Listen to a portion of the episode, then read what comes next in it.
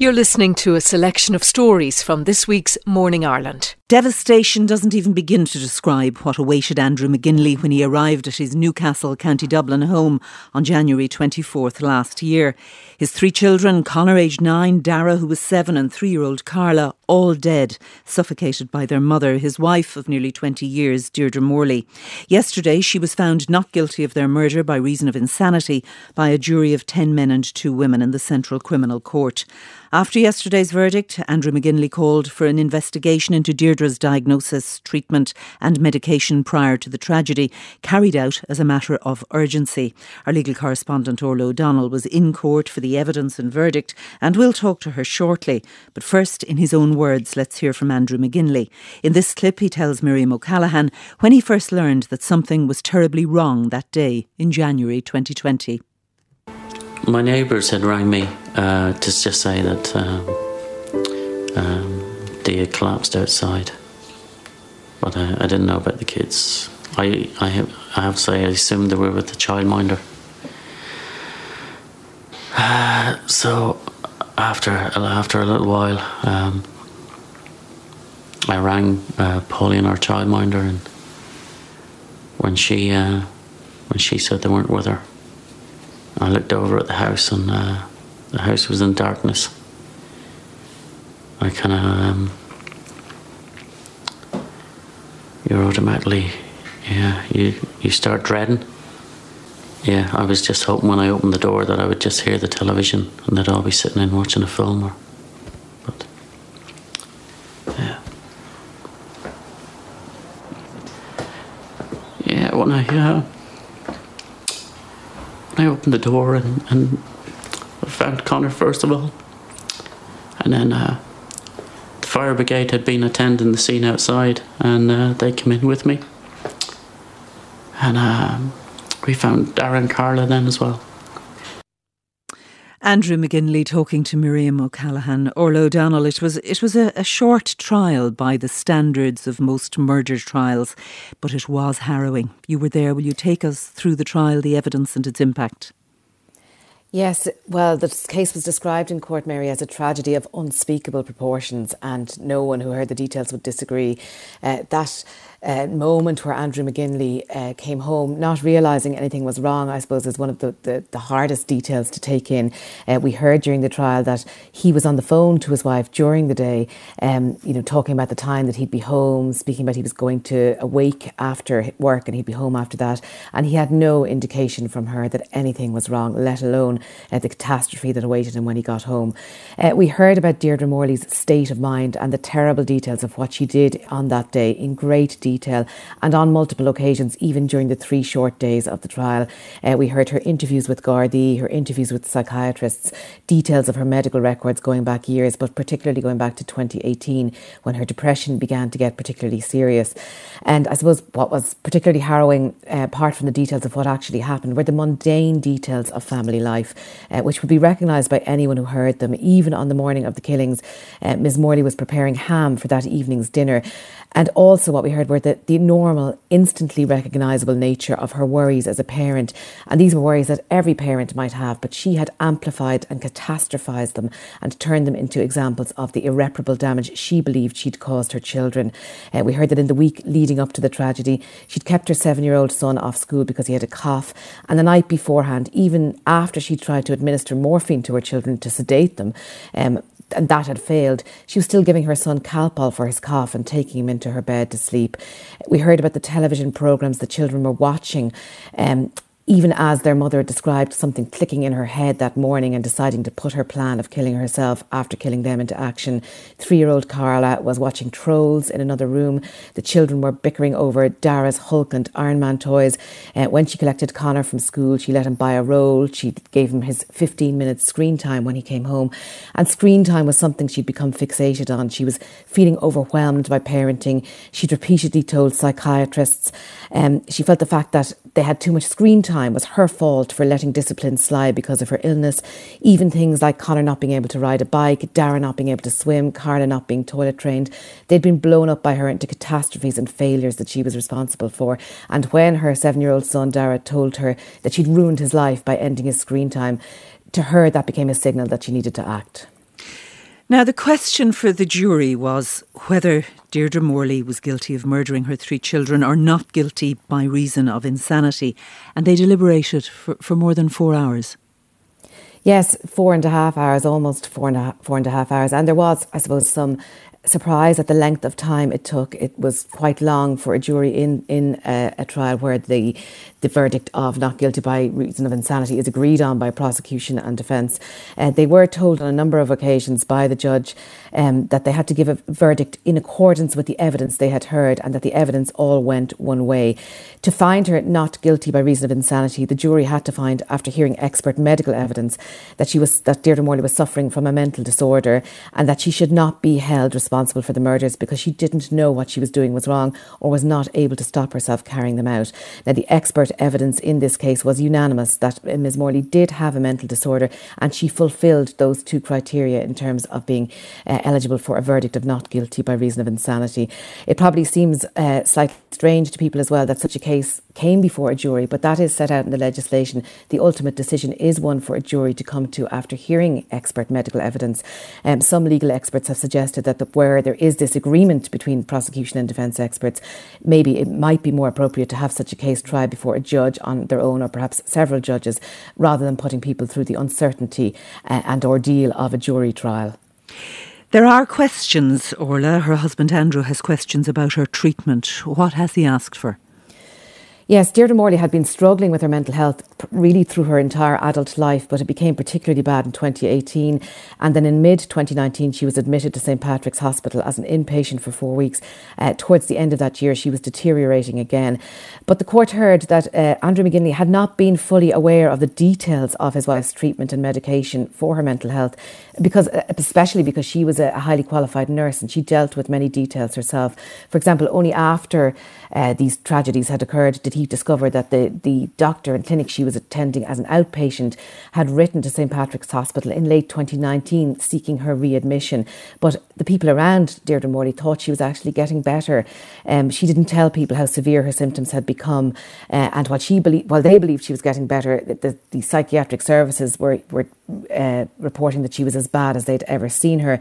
Now, given the differences between what he heard in court and what he knew or didn't know beforehand about his wife's condition, Andrew McGinley is looking for a full investigation into his wife's diagnosis, treatment and medication uh, in the run-up to these events. And he wants H S E Mental Health Services to carry out this investigation urgently. Uh, he said this would help them understand the insanity that took the lives of Conor, Dara and Carla. And particularly, he wants the family to be included in this. Uh, in his interview with Miriam O'Callaghan last night, he said that some of what they had heard from the two expert witnesses during the trial, the psychiatric witnesses, was new information to them about his wife's mental state. And he wants answers, and he said he wants to prevent any family going through the suffering that their family went right, through. Just, just briefly, Orla, uh, what happens now to Deirdre Morley? Well, under the mental health legislation, she's been uh, sent back, in her case, to the Central Mental Hospital because she has been there since shortly after the killings.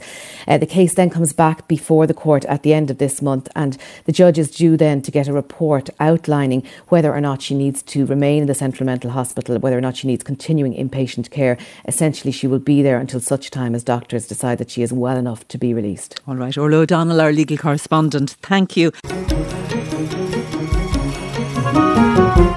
Day five of the ransomware attack on the H S E's I T system. More appointments cancelled today for patients and a much more limited service for those who can be seen. We're going to talk now to Richard Corbridge. He was Chief Information Officer with the H S E from twenty fourteen till twenty seventeen. In other words, he was in charge of the I T system during those years, and he is now C I O with Boots U K. Uh, Richard Corbridge, good morning.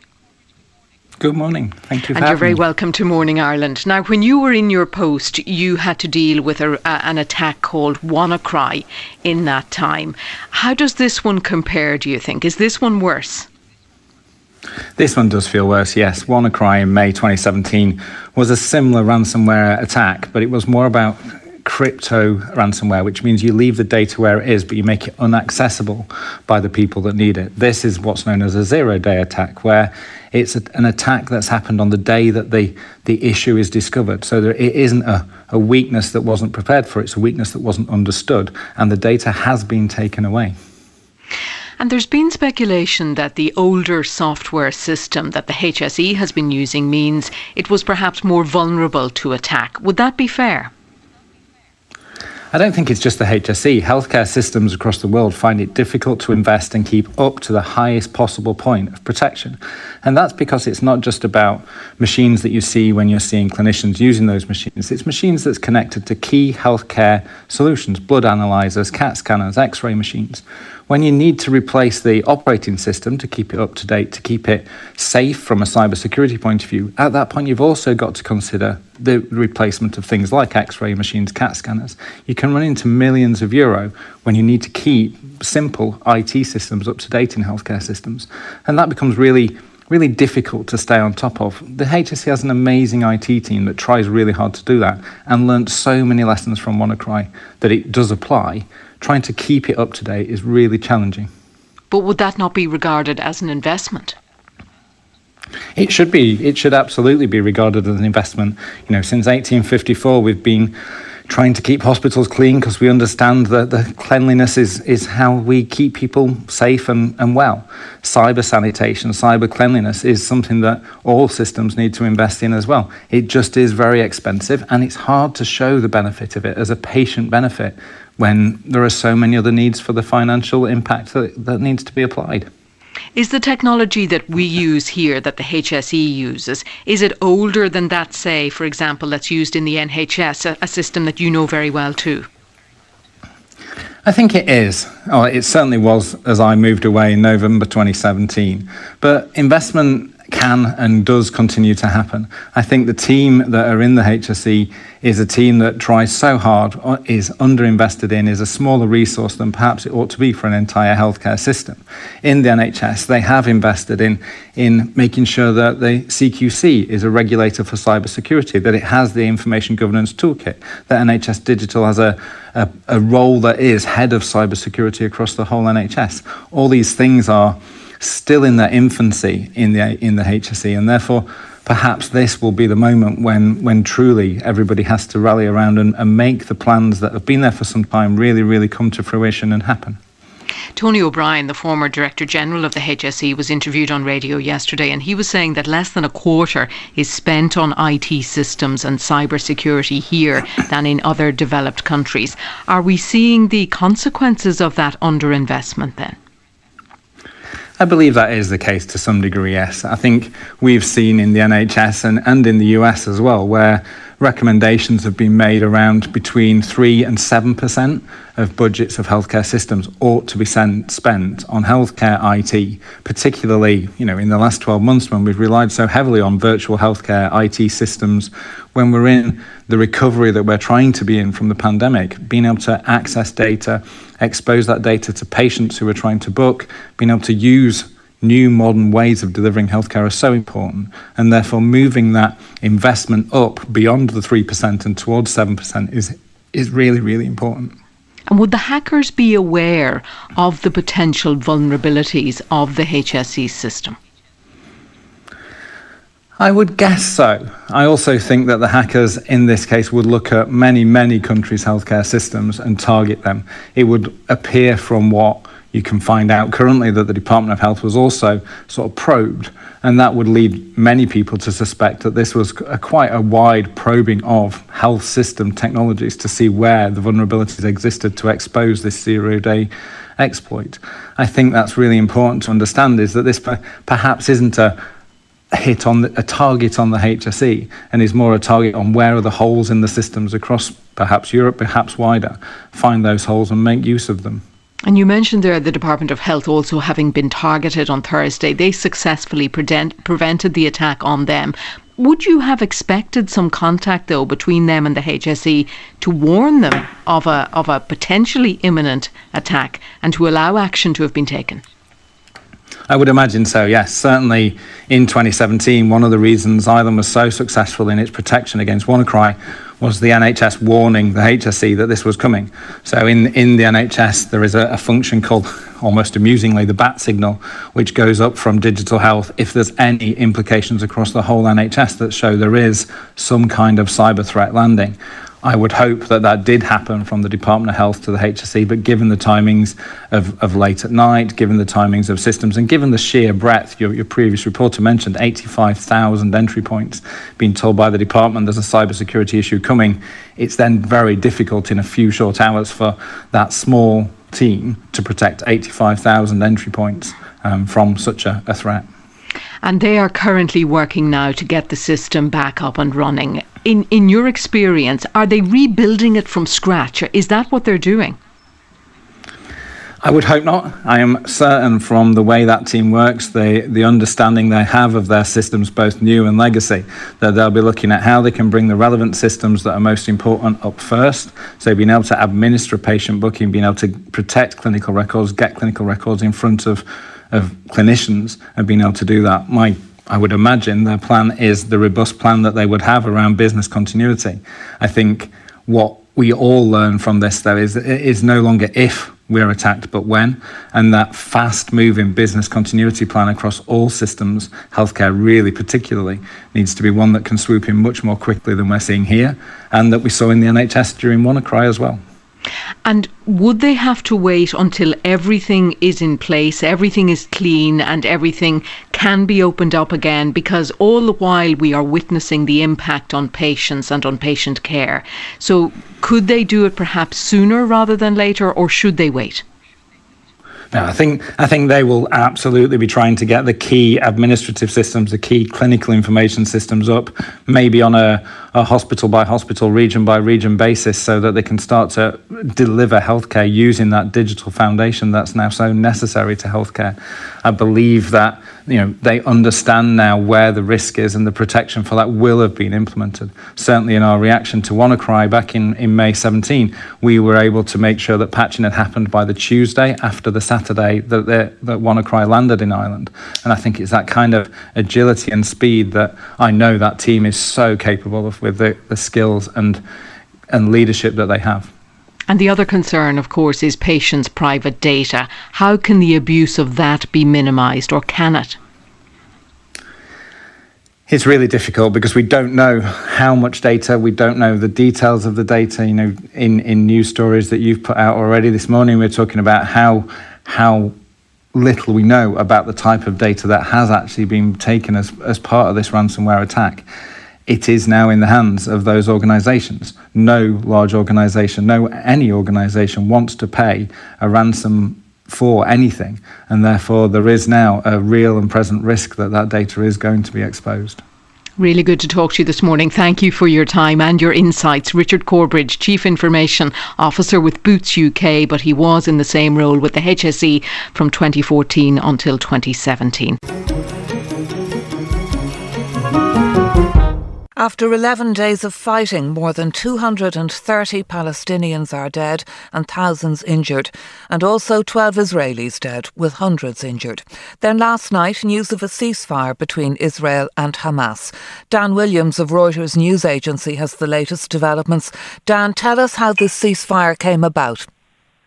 Well, it seems to have been the result of intensive um, behind-the-scenes uh, mediation. Mediation, obviously, because Israel and Hamas do not directly engage. Hamas is the, the main fighting group, uh, the Islamist group that controls Gaza. So this was helmed by the United States, but I think much of the heavy lifting was done by Egypt, uh, which put into effect, at quite short notice, a, um, uh, a ceasefire as of two o'clock in the morning. The question is whether the ceasefire will hold and what happens now. Well, it, it seems to be holding so far. I think neither side has an interest in uh, in reigniting this. It's worth remembering, however, that things can change very quickly. It is a Friday. Friday is a Muslim prayer day. And in Jerusalem, all eyes will be on the Al-Aqsa Mosque in Jerusalem, which arguably ignited, in part, the conflict in Gaza, though it's fifty kilometers away. Things can change. However, I think everyone realizes that this could really could have been another Gaza war had it continued. And the devastation uh, within Gaza is extensive. Hamas will have to reckon with that. In Israel, I think there's a degree of surprise at the ferocity of the Hamas rocket, the rocket attacks on cities and towns, uh, including uh, Tel Aviv and Jerusalem. I think there's also a degree of shock at the sense that public opinion worldwide has turned uh, in part against Israel. The um, Israeli military were briefing uh, throughout the past eleven days that there was more to do, that they had uh, specific targets uh, that they were seeking to wipe out Hamas's capability to send fire rockets at Israel. So what did the eleven days of air attacks achieve? Much of it is hard to judge, uh, not least as the Palestinians, uh, even, even down to the death toll of combatants, uh, the Palestinian authorities in Gaza are not confirming. According to Israel, it killed one hundred sixty combatants, including um, quite senior military commanders, not the political echelon of Hamas or Islamic, Islamic Jihad, but uh, the, the military commanders there. Israel also says it's extensively damaged the rocket capacity and what it calls the Metro, which is an underground tunnel and network and bomb shelter network in uh, the Gaza Strip. Um, so according to Israel, the capabilities have been set back by years, potentially. I think time will tell. And I think there's a sense on the Israeli side that perhaps the military objective was exhausted. Perhaps not all the military targets were achieved. Perhaps Israel rushed into using uh, contingency plans, secret contingency plans, because it may not have anticipated that the, this trading of blows would escalate the way it did. The situation in Gaza after eleven days of bombardment? Tens of thousands of people are displaced from their homes. Gaza was already destitute. Now the situation is far worse. There's going to be a lot of talk um, of uh, how to rehabilitate the Strip. Uh, the U S President Joe Biden said yesterday in announcing the ceasefire, or welcoming it half an hour before it went into effect, he said, among other things, that Washington, in coordination with the United Nations, would work on bringing in humanitarian aid. But he also said something interesting, that they would work to guarantee that such aid bypasses Hamas's military capabilities, that it's not diverted uh, to allow Hamas to replenish its rockets, to rebuild its underground uh, control, control, command and control systems. It's hard to know how this could be done, given that Hamas controls Gaza. Uh, Biden also spoke about using the situation to bolster Hamas's, uh, uh, should we say, uh, more secular rival, the Palestinian president of the West Bank. He's widely accepted in the international community. In the past, he has had peace talks with Israel. Hamas refuses peace talks with Israel. Um, but again, he, he he governs within the West Bank, a long way away from Gaza, has very little standing or credibility within Gaza. So I'm not quite sure how those mechanisms are meant to work. And what next for Benjamin Netanyahu, the Israeli uh, Prime Minister, and his attempts now to uh, form a government? Well, he's been form- he's been heading a caretaker government, and you might want to call it a caretaker emergency government or wartime government over the last uh, eleven days. One of his fiercest critics in the outgoing government, the previous government, his defense minister, worked very well with him. It was quite obvious that their partnership uh, was actually improved thanks to this crisis. Now, two of Netanyahu's rivals were tasked before this crisis with forming an alternative government to him after a, an inc- inc- inconclusive April twenty-third election. Their efforts now seem to have foundered completely.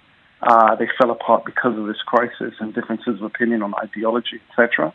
So it could just be that the clock on their mandate will run out, and eventually um, this uh, situation will go back to the Israeli voter, and there'll be a fifth election in something like two years. Dan Williams of Reuters News Agency, thank you for that. Now, as it gets warmer and brighter, and with people being encouraged to spend more time with each other outdoors, more and more people are taking to the water and buying up floatables and inflatables to bring with them. Lidl has included water safety advice from the R N L I along with its water sports products, and the Lifeboat Institution is asking more businesses and organisations to help too. Lisa Hollingham is with us. She's the R N L I's Water Safety Delivery Support Officer for the Ireland region. Hi Lisa. I, I read where the French sports shop Decathlon say they've sold more surfboards in Ballymun than anywhere else in the world. Are you surprised by just how much interest there is here in boards, kayaks, canoes and, and the like? Good morning, Gavin. Yes, I did read that news, all right. And I suppose in one sense we're, we're happy to have all these people out on the water.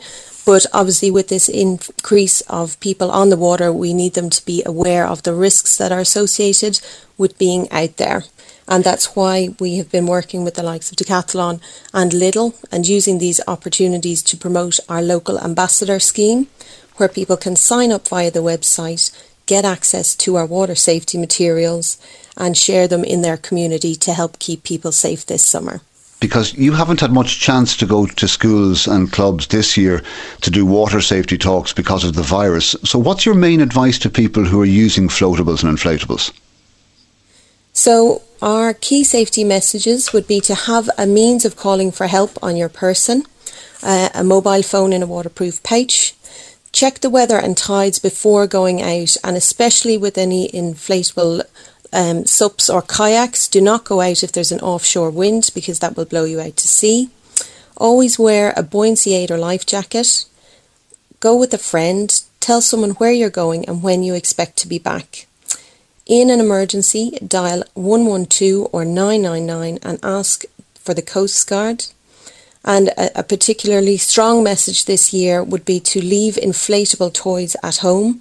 They're not suitable for the beach or inland waterways, and that's the airbeds, the lilos, the inflatable dinghies, um, and the blow-up donuts and unicorns. Yes, many people will remember the story of Ellen Glynn and her cousin Sarah Feeney, rescued after fifteen hours at sea with their paddleboards last summer off the coast of Galway, and they talked about how their flotation devices played a big part in saving their lives. Yeah, particularly with paddle boards, you, you need to make sure that you are connected to your board with a leash. So should you fall off, that you don't get separated from the paddleboard, and you have that flotation device to help keep you safe. Lisa, thanks for speaking to us. That's Lisa Hollingham. Uh, she's the R N L I's Water Safety Delivery Support Officer for the Ireland region. The Irish Wheelchair Association has begun a campaign to highlight that people who own wheelchairs can now apply for homes to suit their needs on their housing applications. This is something that hadn't been possible before.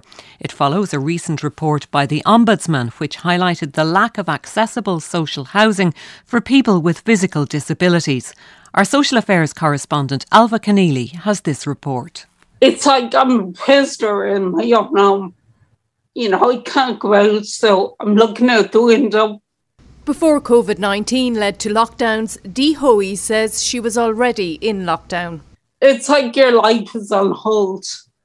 You're waiting on someone to decide what your next plan is. Before she was in this position, Dee had an active life and she worked full time. But fifteen years ago, at the age of thirty, when she was newly married, everything changed as a result of a brain tumour. I was working full-time and playing camogie um, in the gym, totally active, um, driving the car, the whole thing. And suddenly you find yourself in a total different world. Yeah, yeah. It's like I've been locked down the whole time. Dee is now separated from her husband. She can't work, and even though she's eligible for the housing assistance programme, she can't get anywhere to rent that is suitable for her needs. Some places, um, the lift might not be working. You can't get upstairs to your apartment. There's a big step into apartments. Some bathrooms are tiny, so you wouldn't be able to get into a bathroom. The kitchens are tiny. They're like an afterthought. So it's it's very difficult. Dee has been on the local authority list for the past four years. In the meantime, she's living with her ex-husband's parents. I actually have nowhere, nowhere to go.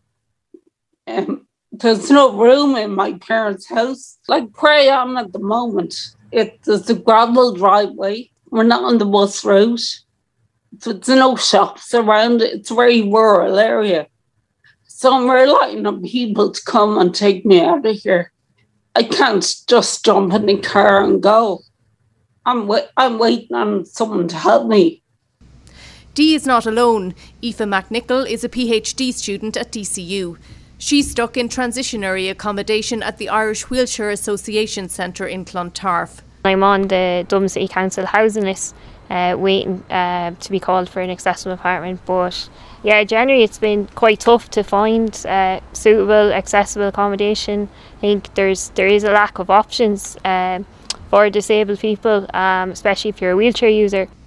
It's estimated that five thousand people registered with a disability are waiting for social housing in Ireland. But for the first time, a person in Ireland who has a wheelchair can apply for a wheelchair livable home on their housing application.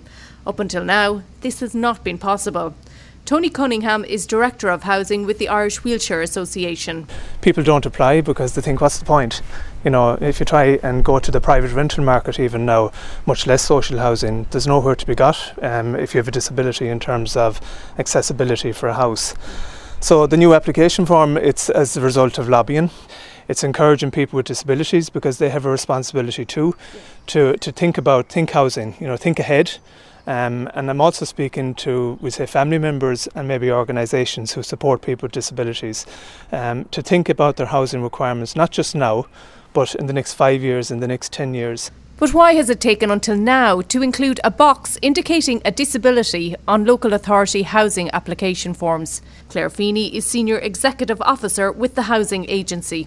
Yes, it took a while, um, but I suppose there was a lot of various different um, competing factors that had to be considered. And what were they?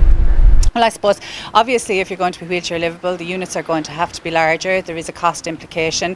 Um, obviously, also, we only can deliver within our own um, the social housing st structure initially. So we're relying on the local authorities and the approved housing bodies to come on board with regard to that as well. In the meantime, Aoife and Dee continue to wait for word.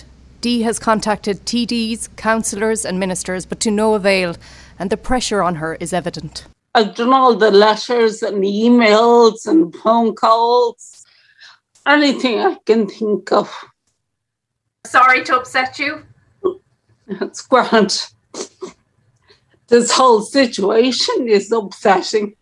And that was Dee Hoey ending that report from our correspondent Alva Keneally. At the height of the War of Independence, the I R A attacked and burned the Custom House in Dublin, then a centre of British administration in Ireland. The attack was carried out on the direct orders of Sinn Féin President Eamon de Valera. He wanted a propaganda coup that would get the war onto the world's front pages. Well, he got his coup, but the I R A lost five men and over seventy were taken prisoner, and four civilians died in the crossfire. Elaine Keogh reports. On a normal day, thousands of people swarm across the streets around the Custom House. They are hurrying for buses, trams or trains. Most will never give a thought to how, during a May lunchtime a hundred years ago, these very streets echoed with gunfire and grenade explosions as flames destroyed the great building on the riverside. But why now, with the war raging, but also talk of peace on the horizon?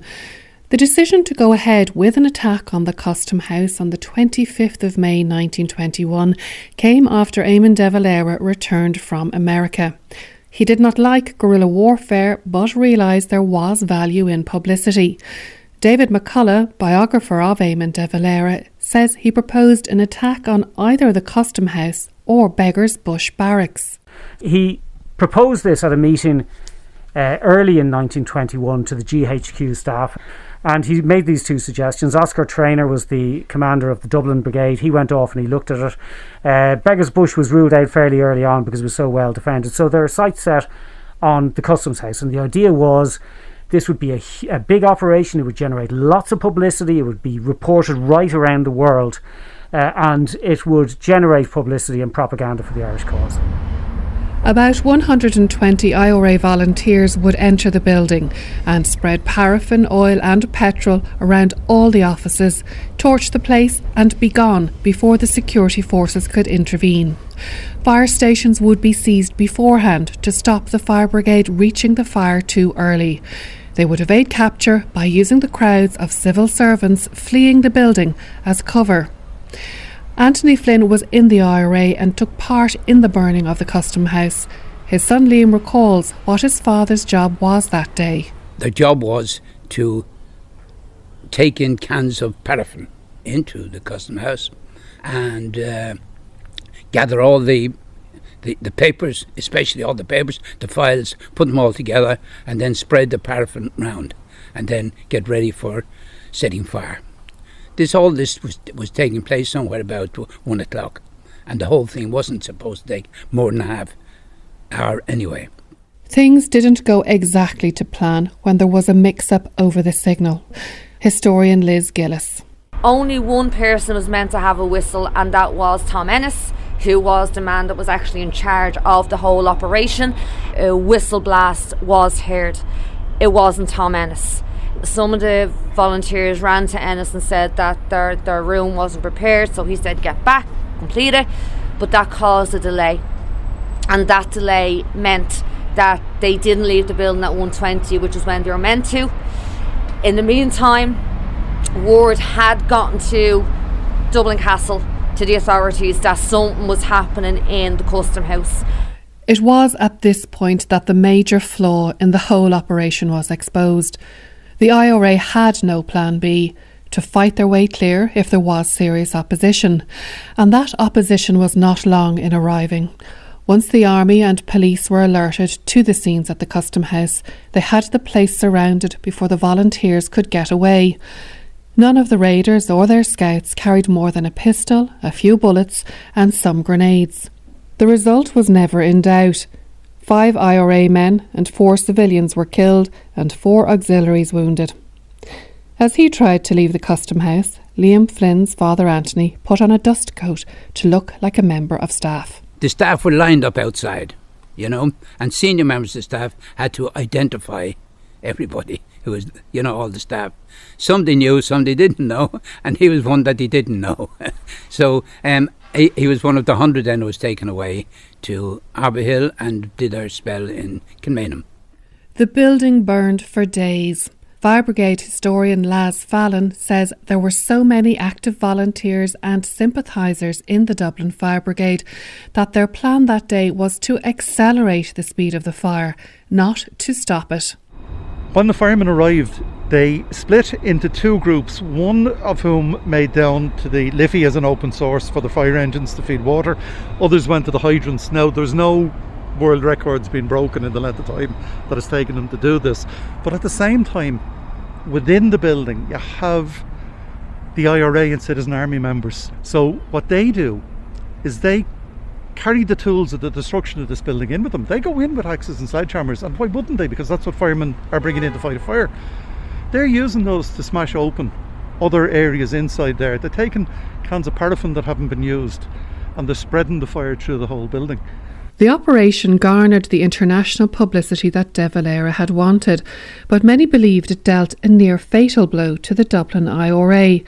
Liz Gillis says pension files indicate over two hundred seventy men and a number of women were involved in the Custom House burning. And this takes from the argument that it was a huge blow to the I R A in the capital. The second battalion of the I R A in Dublin was really affected because they were the ones that were inside the building, and a large number of the active service unit and the, the squad were arrested. However, there were still one hundred fifty men at least outside that got away. Um, there are accounts from guys where the active service unit was regrouped. They could have had four active service units because so many guys wanted to join that full-time unit. They they were told to increase the attacks. The I R A did change their, their M O. Um, so rather than using, you know, thirty or forty men to attack, you could use two or three men with a grenade attack, a sniper attack and so on. It had been a strategic decision by de Valera to carry out a large operation in Dublin, but did it achieve what he wanted? David McCullough again. It certainly achieved lots of publicity. The problem was, militarily, it was a disaster. It led to a number of deaths of, of very uh, active volunteers. More importantly, it led to the arrest of dozens and dozens of active members of the Dublin Brigade. So much so that the Dublin Brigade was almost out of action for the crucial last six weeks uh, of the War of Independence. It is one hundred years since the burning of the Custom House, and outside the building is a memorial to the five I R A volunteers who lost their lives as a result of it. As the National Director for Fire and Emergency Management in the Department of Housing, Local Government and Heritage, Sean Hogan works in the Custom House. I think it's important that we remember history, we remember the price that people paid. We, we sometimes take things for granted, and sometimes we can forget the generations gone before and the sacrifices that they made. They had families, they had wives, they had small children. I uh, read the accounts of the staff who are here, and you can you can see the trauma for people who are here, who are caught in the middle of this, caught between, as we all are. There's a huge fear of fire, and you could read that piece, that the fear that people had that they were going to be engulfed in this big fire here uh, in the building on the day.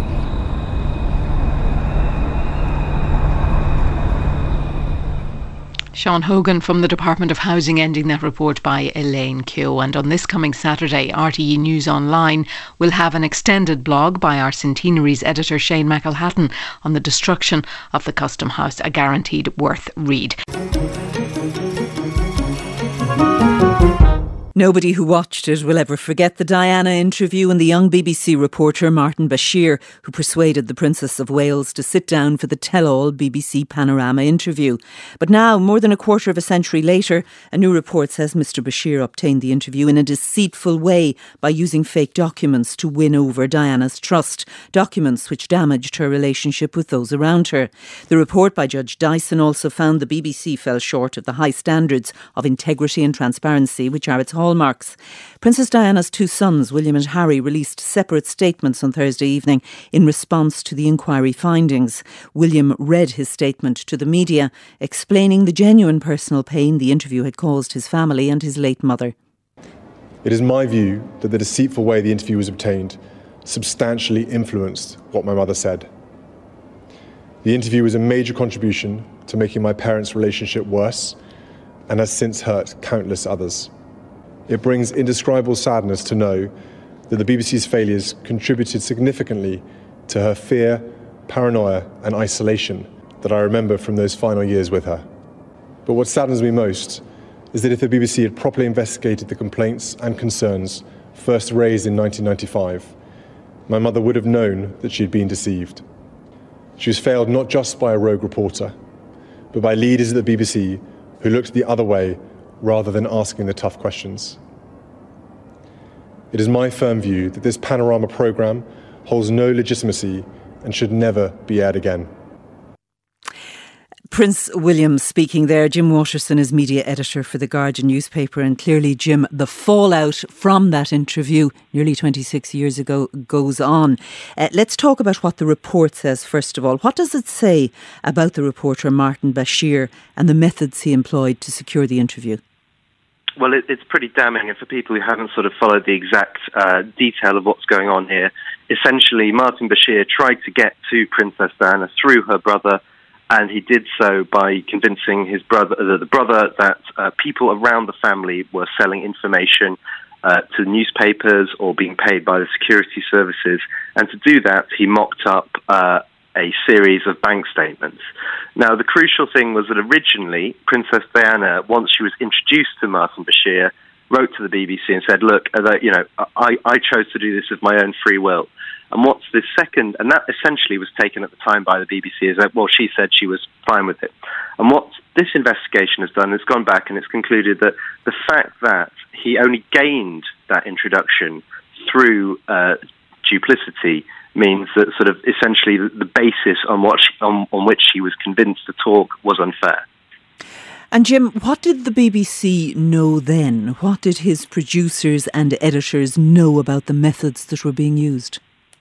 So this is the really extraordinary bit, in that the very broad brush outline of what went on, that fake uh, bank statements were used, was largely known by the B B C at the time.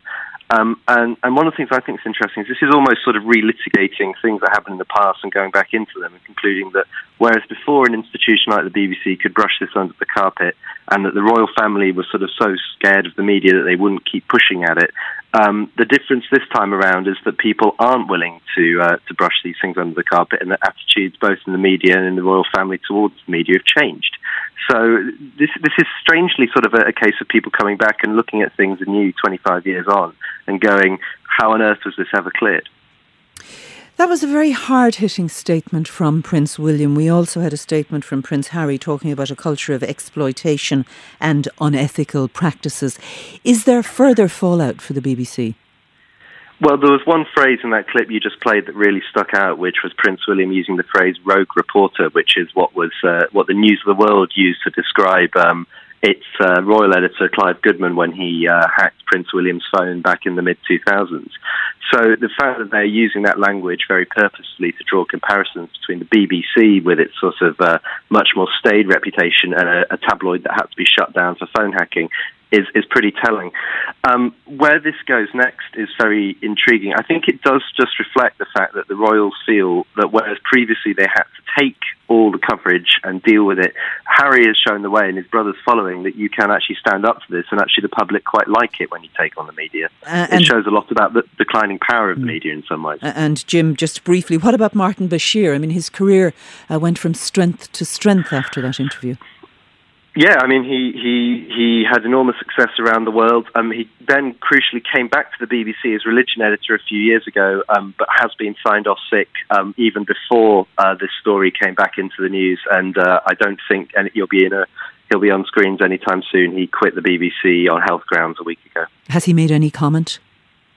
Uh, he has uh, insisted, and I think sort of nuance that sort of Diana was Uh, comfortable with it at the time and, and sort of pointed out elements of it, but it's a very damning report for him personally and very hard for him personally to come back from because the emphasis is on his failings. Jim Waterson of The Guardian newspaper, thank you. The H S E, as you heard in the bulletin, is warning people attending hospital emergency departments today that if you're there for non-essential care reasons, you could face long delays. Patients requiring urgent care will be prioritised, and the H S E is asking the public to consider all care options instead of going to A and E if you can, and that includes injury units, G P out-of-hours services and local pharmacies.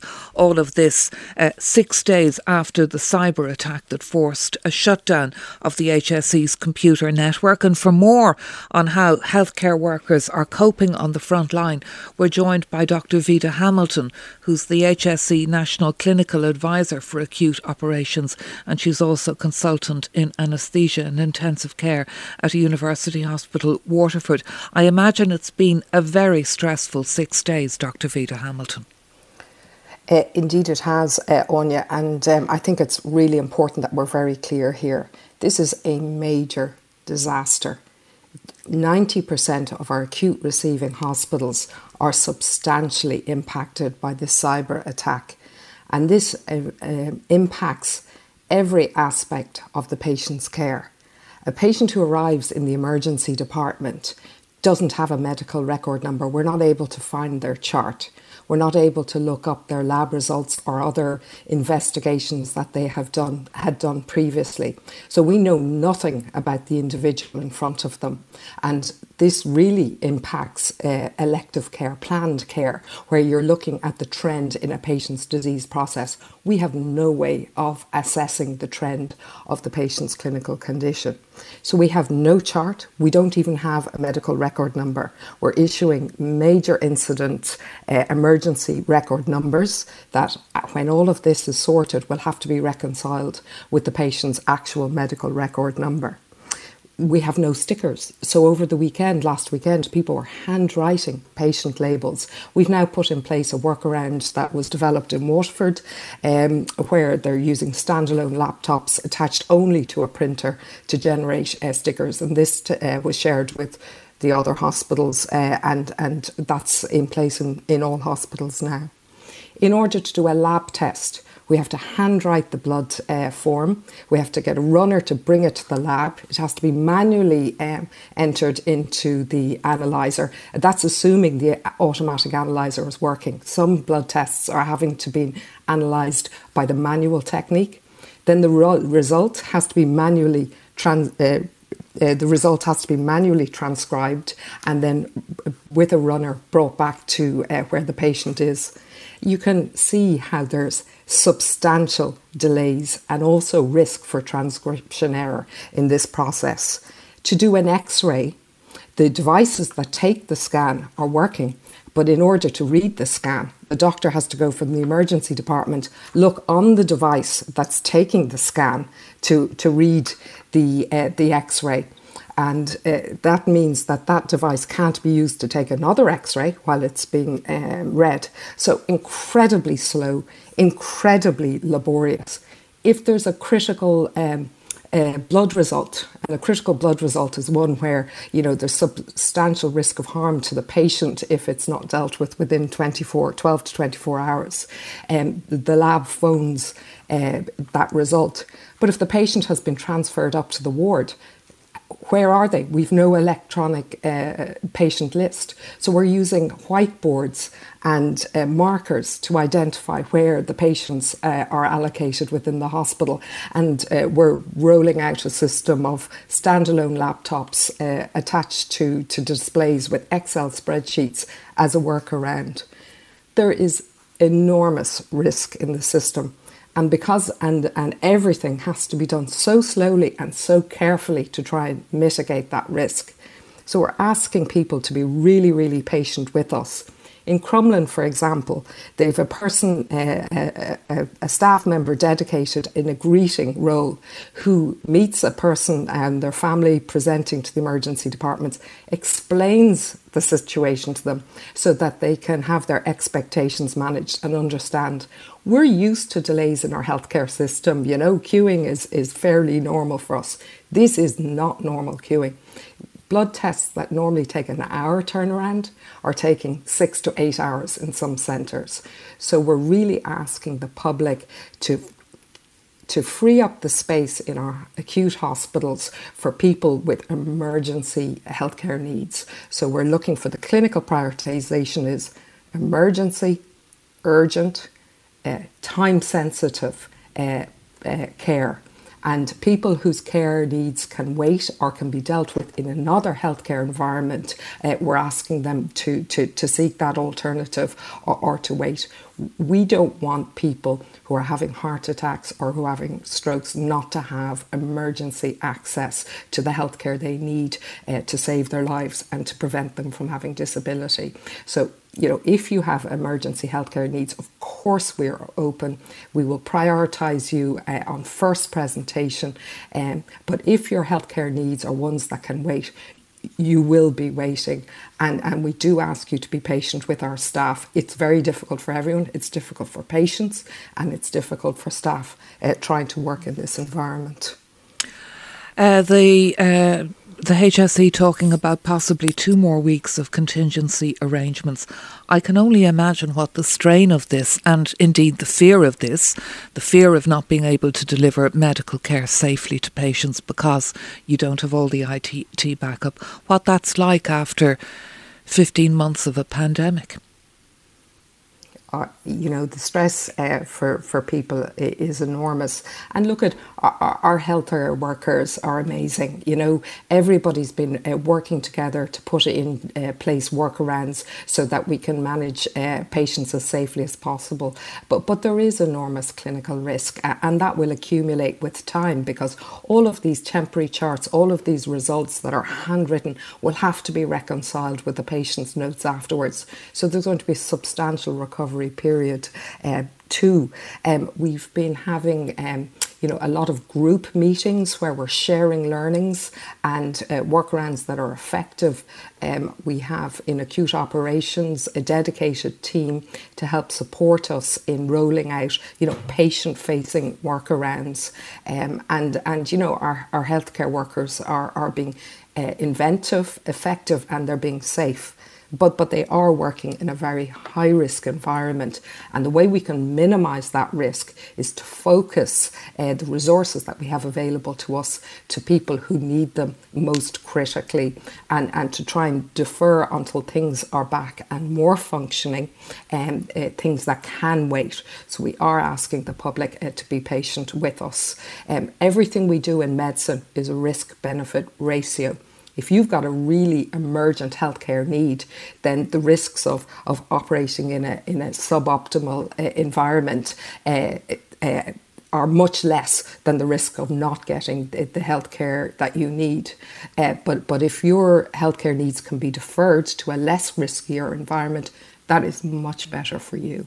Um, so we are asking uh, people to bear with us and um, you know, be aware that our staff Um, you know, this is a, it's a it's a unique cruelty after fifteen months of pandemic, and of course, COVID is still with us. So, on top of all of these difficulties, we're still having to deliver with COVID and non-COVID care pathways so that we can maintain that safety uh, in our acute hospital system. Well, our best wishes uh, to all involved in this difficult enve- endeavour, and thank you for talking to us this morning, Doctor Vida Hamilton, who is the H S E National Clinical Advisor for Acute Operations. He's been dubbed the voice of a generation, a title he says gets in the way. He won a Nobel Prize in Literature, and this Monday Bob Dylan turns eighty. Cian McCormack reports on Bob Dylan's legacy and how his music, words and artistry, reframed songwriting, remain culturally relevant and permeate our world. How many roads must a man walk down before you call him a man? Some call him the voice of a generation. How many seas must the white dove sail? Here's Bob Dylan's take on that. I think that was just a term that can create problems for somebody, especially uh, if someone just wants to keep it simple and write songs and, and play them. The answer, my friend, is blowing in the wind. The answer is blowing in the wind. This was part of a two thousand four interview with N P R, National Public Radio, in the United States. Having these colossal uh, accolades and uh, titles, they, they get in the way. Born on May twenty-fourth, nineteen forty-one, in Duluth, Minnesota, Robert Allen Zimmerman came to prominence in the nineteen sixties. And it's hard... It's hard. It's His songs were anthems for the civil rights and anti-war movements. You're gonna fall. And you know, at a time of very great social protest, this was the guy, because for young people there was a, a place for an artist to communicate something that was different than everybody else, and Bob Dylan was the man. I'm talking here early and mid-sixties. Orty's Dave Fanning says Bob Dylan's place in music history is rivaled only by the Beatles. Once upon a time you dressed so fine, through the bumps of dime in your prime. Then you... There was great, as they say, social protest, huge changes in music, and he was the one who was the front of it all, and he brought it right through into the seventies and eighties. And I must say, like, if there's one person I have to look to in terms of the greatest of all in rock, I'd look to Bob Dylan, in the same way as I say that his importance is rivaled only by the Beatles. How does it feel? How does it feel? Just like Dave Fanning, R T E Lyric F M's John Kelly is a Dylan fan. Hey! The time the rain man play a song for me. The first time I heard him was possibly Mister Tambourine Man on the radio, but it really, when I heard him properly, was when I was a teenager and I got my hands on, I think it was Bringing It All Back Home, and I thought, here's here's a world I can get into. John is in the basement mixing up the medicine, I'm on the pavement thinking about the government. The man in a... For John Kelly, when you talk about Bob Dylan, you have to look back to his folk days. And more importantly, his ability to retain, access and use what he heard, read and experienced. Come gather round, people, wherever you roam. He went in there to that folk scene and, and learned a whole lot and took it with him. And he seems to have this extraordinary mental capacity to remember everything that he hears, everything that he reads. He seems to be able to access it. He seems to be able to go and get it whenever he needs it and use it and play with it, and then add his own thing to it and invent something of his own. Anne Powers, an N P R music critic and a contributor to a new anthology called The World of Bob Dylan, says Dylan reframed songwriting.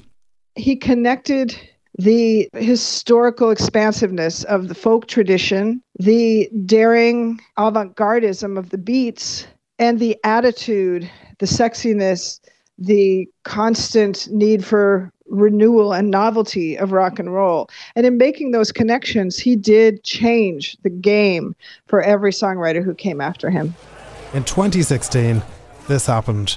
Nobelpriset I litteratur år tjugohundrasexton tilldelas Bob Dylan.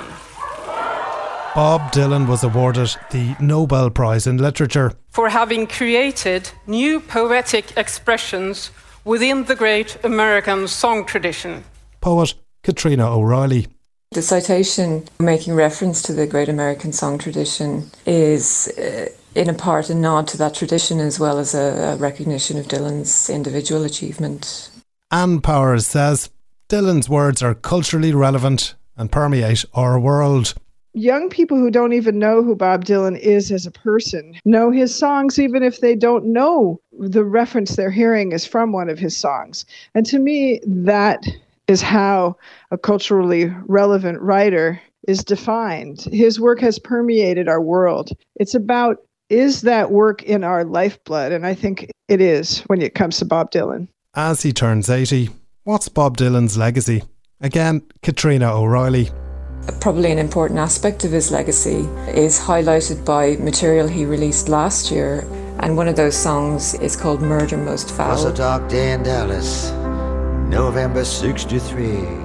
And it referenced the assassination of John F. Kennedy in nineteen sixty-three, and it then segues from that into a kind of litany of his own cultural reference points. And I think what he's doing there is making a plea for the importance of art and popular art, and saying that it has something to say and it has a serious social impact and that it matters. And I think that that's what Dylan's legacy uh, ultimately will be.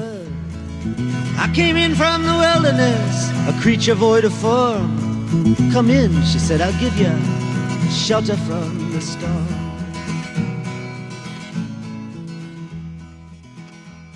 And that, of course, was Bob Dylan's Shelter from the Storm. You've been listening to a selection of stories from this week's Morning Ireland.